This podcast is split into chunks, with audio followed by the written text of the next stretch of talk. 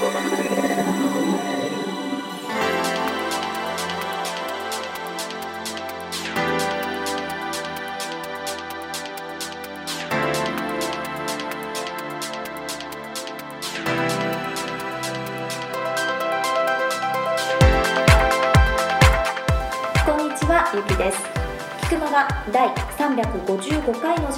ってまいりました早川さん今週もよろしくお願いしますおはようございます。よろしくお願いします。おはようございますまだ起きたてですけどね。はい。あのー先週ねそろそろ4月が近づいてますねなんていう話をしましたけど、はいもう今週になったらすぐそこまでそうですね来。てますよ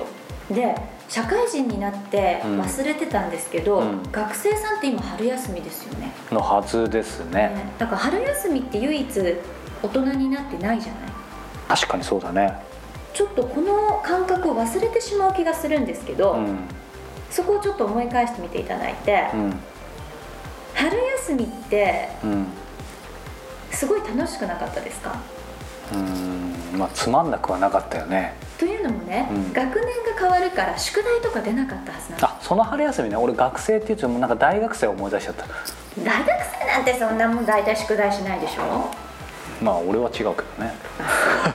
いや違う違う。だからなんかそので新しい学年になるとかさ、るうん新生活が始まるっていうことで、うん。いつもの長期休暇とちょっとね違うニュアンスだったと思うの。特に、まあ学年もそうだしさ、それこそ小学校から中学校とか中学校から高校は違うよね。そうなのよね。だからおそらくこの春うん。大学卒業して社会人になるっていう人なんかにとっては、もう今しか遊べないみたいな。感じでもなんかほら俺4月の雰囲気というかこの3月の終わりから4月の雰囲気ってすごい好きでさ、うやっぱりなんなんだろうなその、えー、と世の中全体の空気感がさなんか新しい生活始まるぞみたいなそういうのをすごい感じてで季節も暖かくて花見もあるしみたいな。確かうにね、ん。だからなんかすごく好きな季節かなっていうのは僕も感じますねまあちょっと4月に入ると新しいっていう感じですけど、うん。どっちかっていうと3月は別れなイメージかな。まあね。まあでも春休み取ってらっしゃる方はぜひ今しかないので満喫していただきたいなはいぜひ。そんなことも思いつつ本編もお付き合いください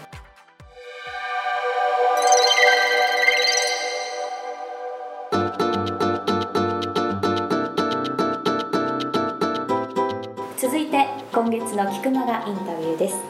早川さん、はい。今月はカフェドランブルの店主はい、関口一郎さんにお話を伺ってきたわけですけど、うん、今週で最終回です、はいはい。ね振り返っていかがでした？そうですね。まああの内容は本編皆さん繰り返し聞いていただければと思うんですけどなんか改めてなんですけど、はい。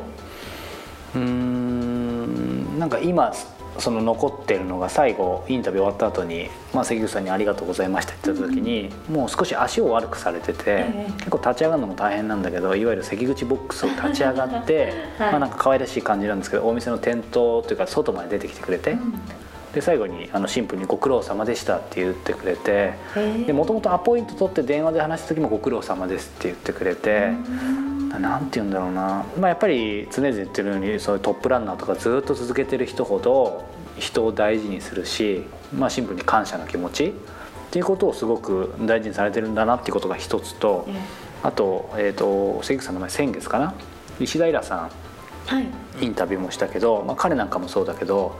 その石平さんも、えー、と直接はほらメディアに出るとか取材を受けるってさ直接の本業と違うわけじゃん、まあ、それがほらなんか宣伝につながるかもっていう人もいるかもしれないけどイラさん全然そういうの興味ないんだよね本当は。で、まあ、関口さんもその俺の感覚だけどすごいなんか取り上げられたいとかそういうのって別にないと思うのよ。ただうんと何て言うんだろう何が言いたいかなっていうとそういうメディアだったり、まあ、人なんだ基本は人なんだけどそういうほら取材する人にも感謝。あっていうのを、まあ、イラさんも関口さんも全然ジャンルは違うし年齢も違うけどまあなんかそれもいわゆるね何て言うんだろう。じゃあコーヒーだけ作ればいいだろうとか作家だから文章だけ書いてればいいんだそれは別に間違いじゃないと思うね。何が正しい間違いじゃないんだけど石平さんはそうじゃないって昔言ってたしで関口さんも聞いてないけど多分そういうものがやっぱあるんだろうなってそういうことも含めて自分の仕事うん、だからすごく、まあ、あともちろん、えーと、彼のその人柄っていうのもあると思うんだけどそういうのをなんかご苦労様の一言でいろいろ感じたなっていう、まあ、そういう方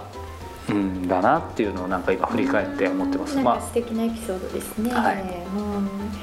さあそんな要因に浸りながらぜひ皆様関口一郎さんとのインタビュー最終回お聞きください。さっきおっしゃってた関口さんその100歳をまあ、えー、ここまで生きてきた秘訣ストレスを一つ一つ潰すこと。はいっておっしゃってますけど、そその辺はどういうふうに生かしてったんですかねその後の人生で。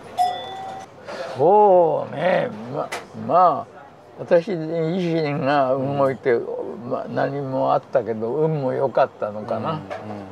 解決一つ一つしていけたこと自体が運が良かったとも言える、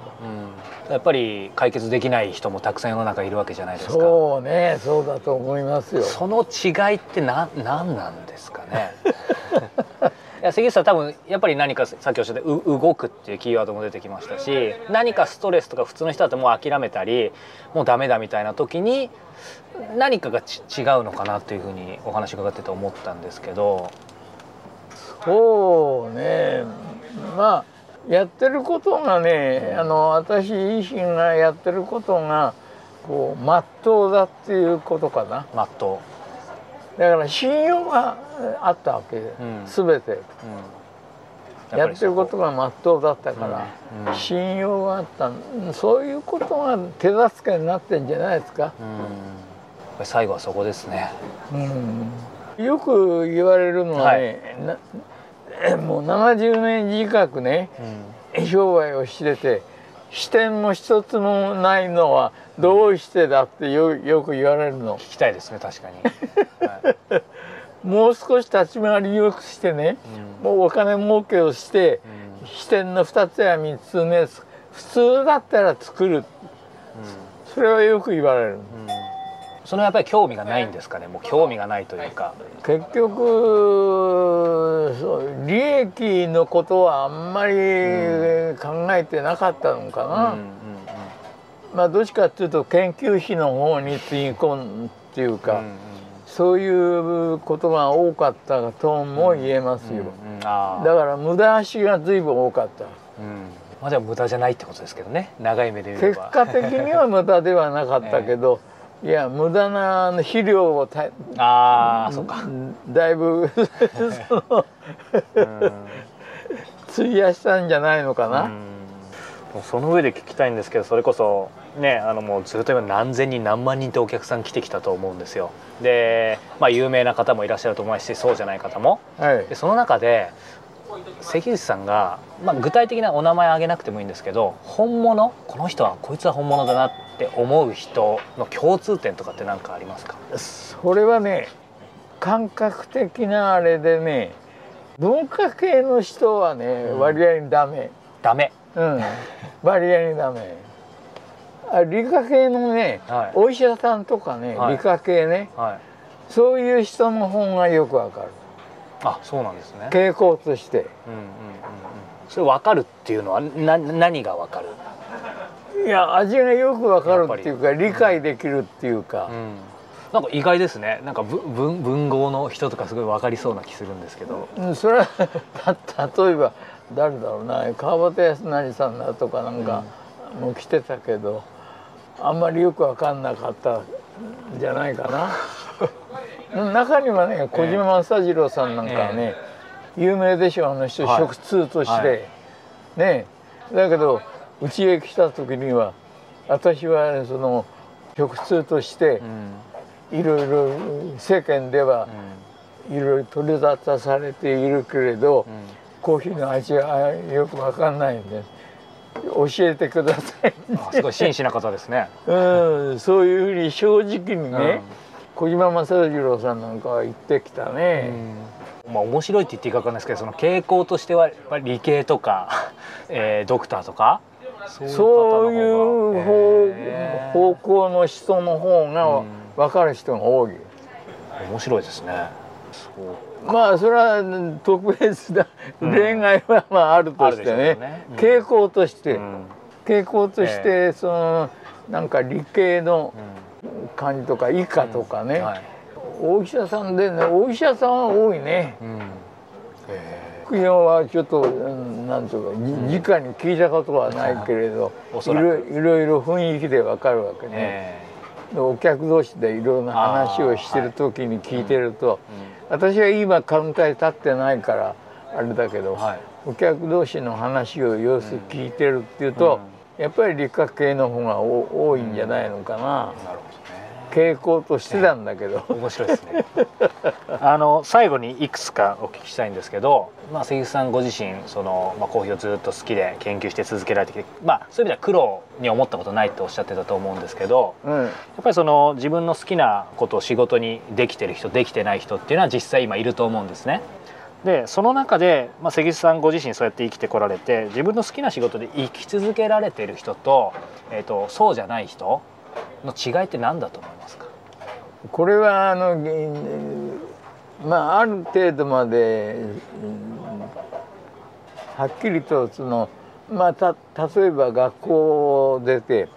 就職するような場合にねはい自分の意図している仕事に携わってる人は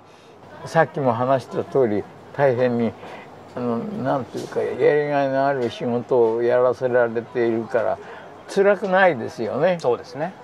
だけどやってることがね、まあ、ああんまり好きじゃないことを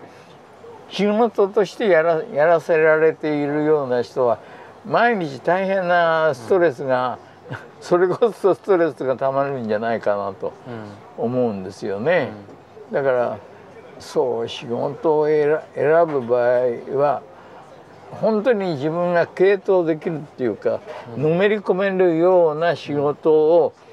やった方が、いろんな意味で楽っていうか、いろんな意味っていうと例えば？まあそういうしような環境のいい人は家庭なんかが円満だったりなんかしてね、うん。ま、毎日の仕事が楽しくしているような人は、おそらく家庭なんかも円満だろうと思いますよね。確かにねその、まあ、好きな仕事でもそうじゃない仕事でもやっぱりなんかそのそういう意味で辛いと思うかは別として大変なことってあるじゃないですか。うん。う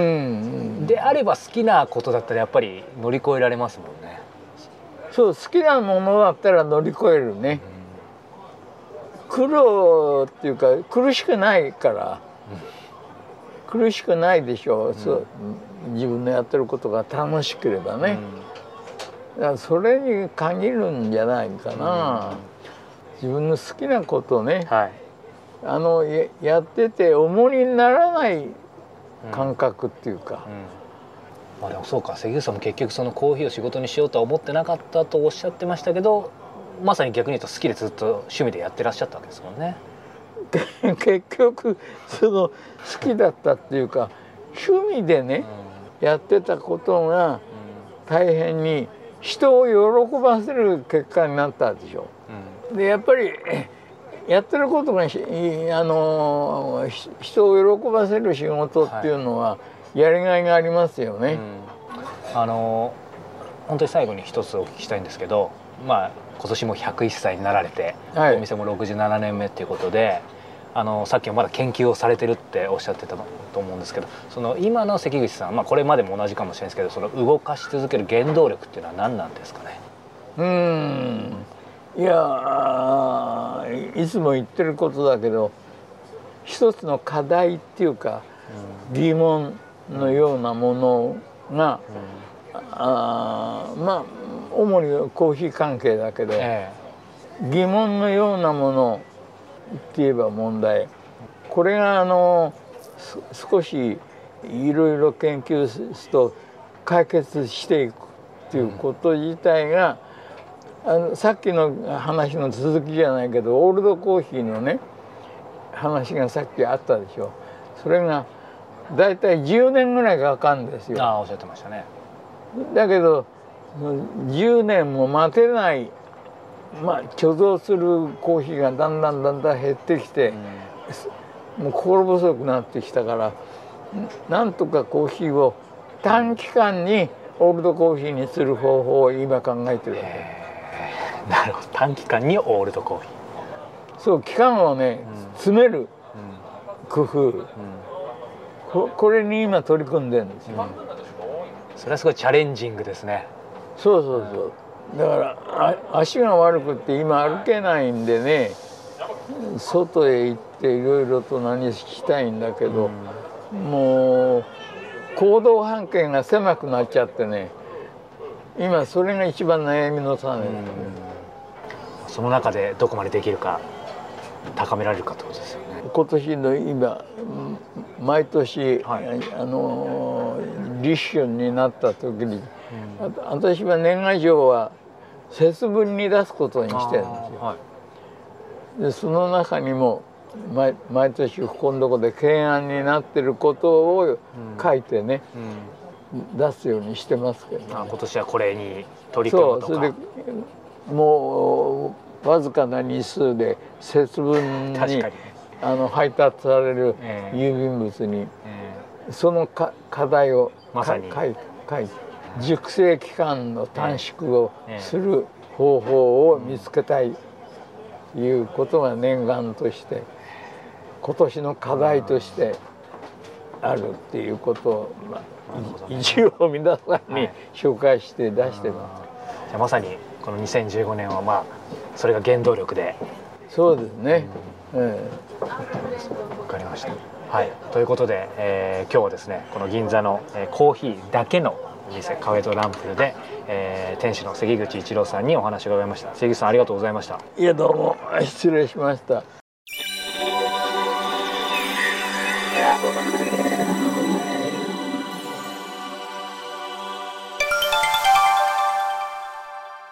教えて早川さん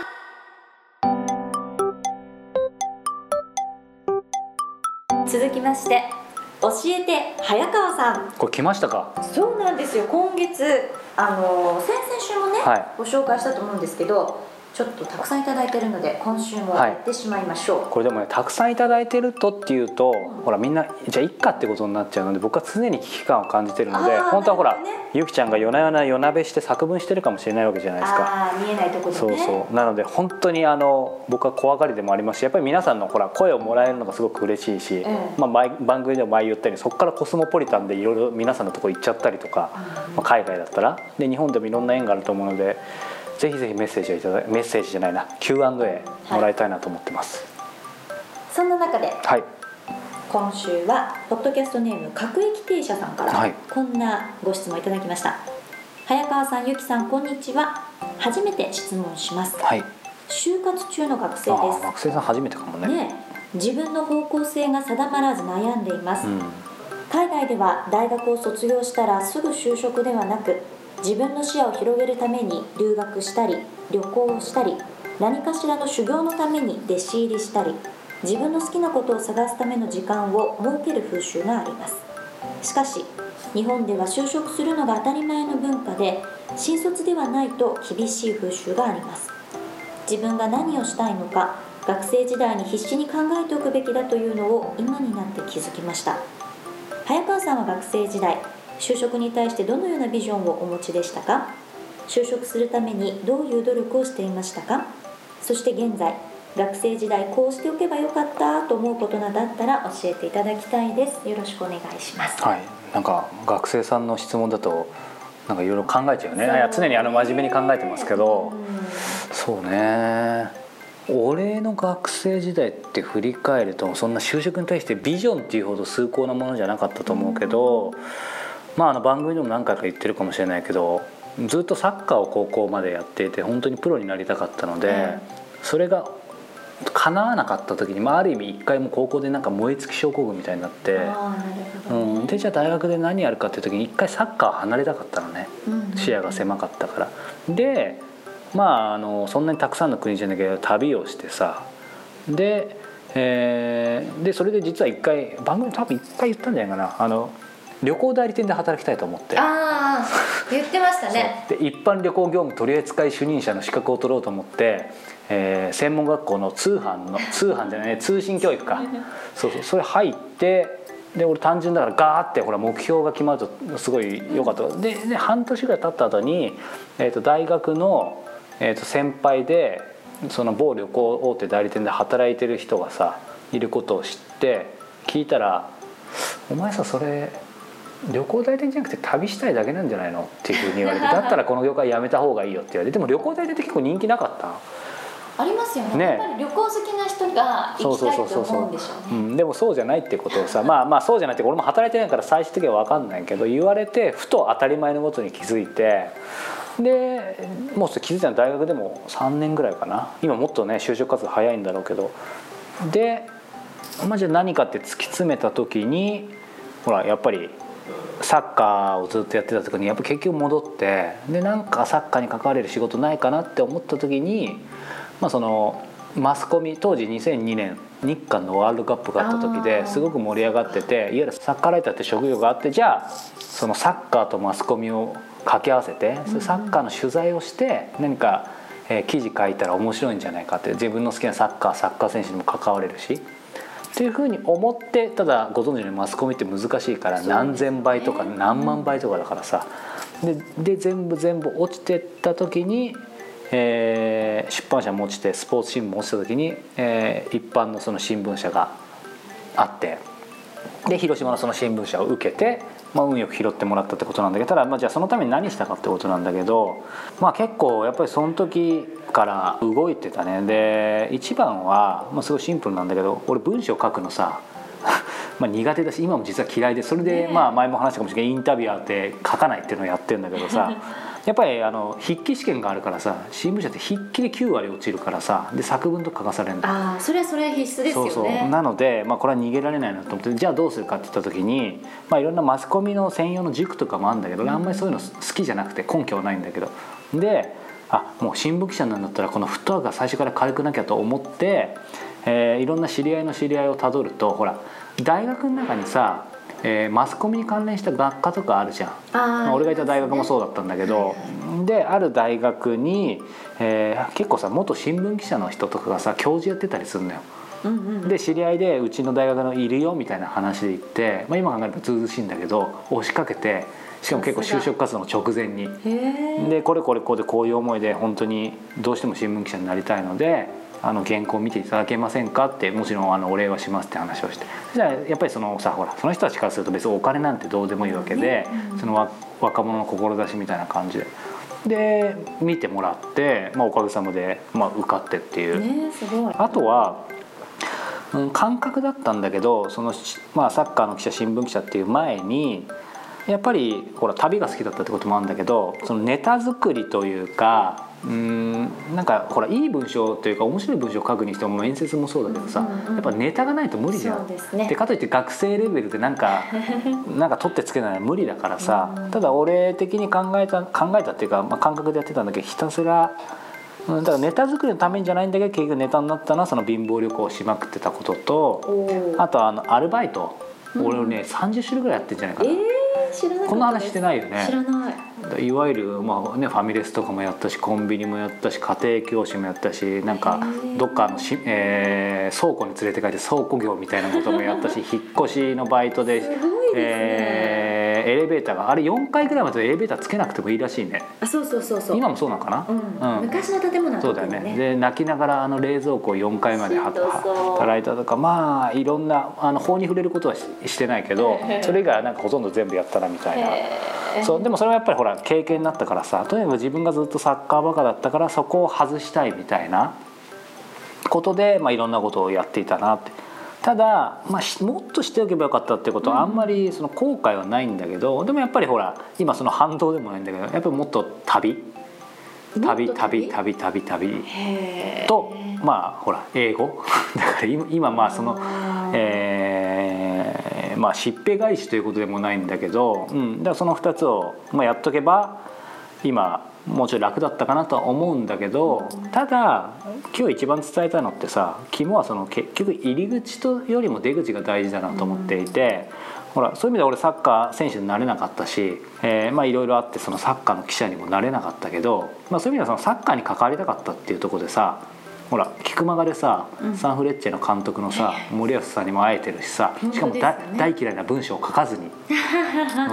うん、だから結局何何がどうかって分かんないんだよね。ね、うん、で結局サッカーにも関わってるし今もたびたび旅でコスモポリタンできてるわけだし、うん、でこの時代ってやっぱりいろんなチャンスがあるから本当に大事なのって入り口よりも出口。そうかうもね、ん、だから今皆さんがねこれ学生だけじゃなくてお仕事されてる方とかえ今仕事してない方とかいろんなステージいろんな状況あると思うんだけど結局それ本当に無駄にならないからさ後から本当に全部つながるからやっぱり自分の意識次第かなというふうに思います。まあでも旅はして損はないんじゃないかな。ということで珍しくちょっと学生さんお若い方から今日は質問いただきましたけれども各駅停車さん参考になったでしょうか、はい。さあこの番組では本日のように皆様からの質問どしどしどしどしと。そうですね終わってしまいますよ。なんか早川さんの危機感がさっきひしひしと伝わってきたのではい。